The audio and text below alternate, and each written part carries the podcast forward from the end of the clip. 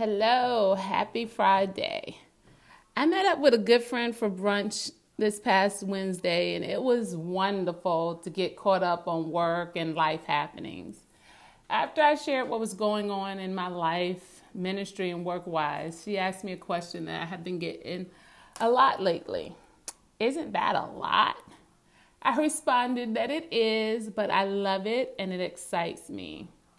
Now, if she had asked me that same question a week earlier, I probably would have had a very different answer. It's all a matter of perspective. I was feeling a bit overwhelmed on Sunday evening as I planned out the upcoming week. Out of short term necessity, my to do list had their own to do list, or so it seemed. Over the weekend, I also just so happened to get an email notifying me that the credit for a new book was in my audiobooks.com account. I know for myself that gratitude helps my heart when I'm feeling like life is too full, even if it's great things that are filling it up.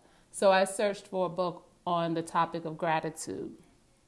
I settled on the Gratitude Diaries how a Year Looking on the Bright Side Can Transform Your Life by Janice Kaplan. I'm so glad that I chose this book because it has helped my attitude so much. As many of my longtime readers know, I love Shakespearean writing.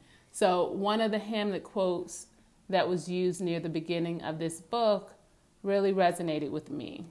It was, For there is nothing either good or bad, but thinking makes it so, from Hamlet.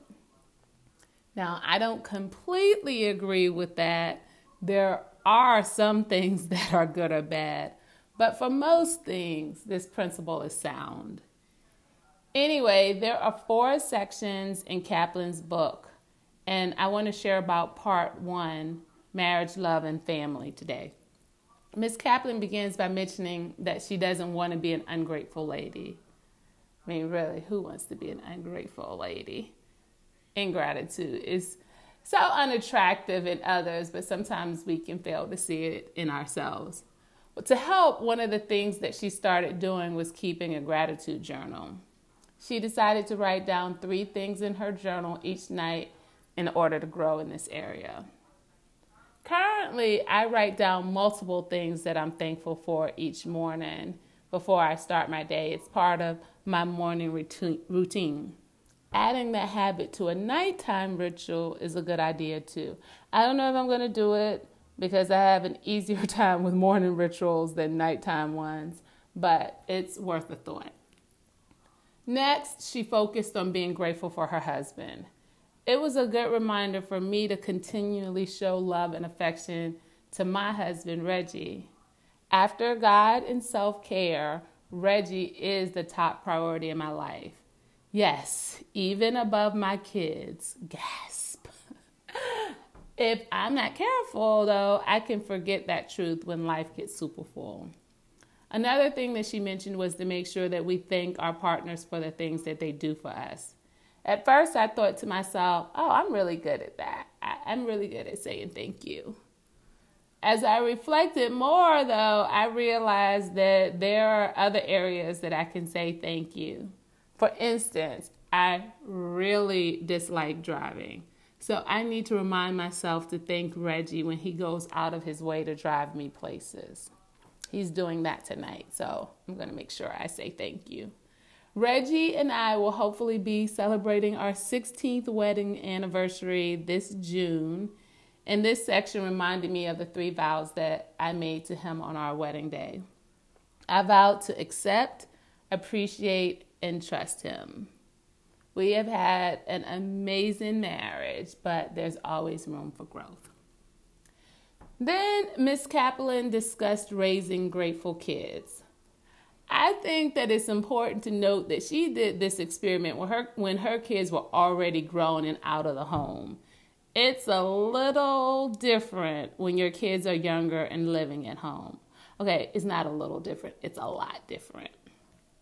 Gratitude is definitely something that my husband and I try to model for our kids because we do not want to raise a couple of entitled sons.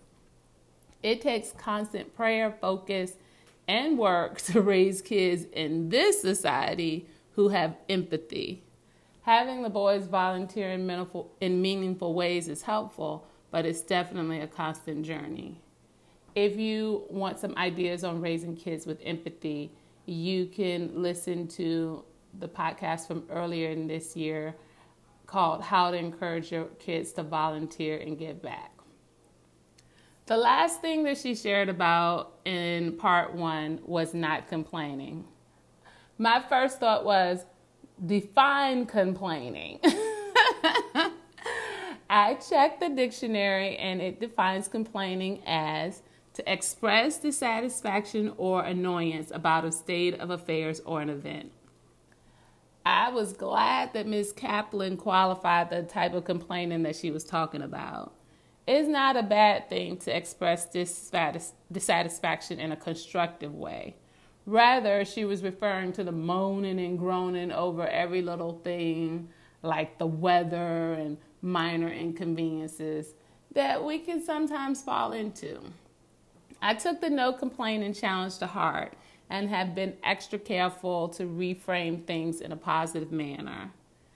This does not mean that I will not speak out against injustice or remark about meaningful things. I'm just committed to being more mindful about the words that come out of my mouth, my mouth, or that I type with my fingers since I work online a lot. These are the main things that caught my attention as I listened to and took notes on part one of the Gratitude Diaries. If the other sections continue to help me grow, I will share about them in future podcasts. Meanwhile, have a great weekend.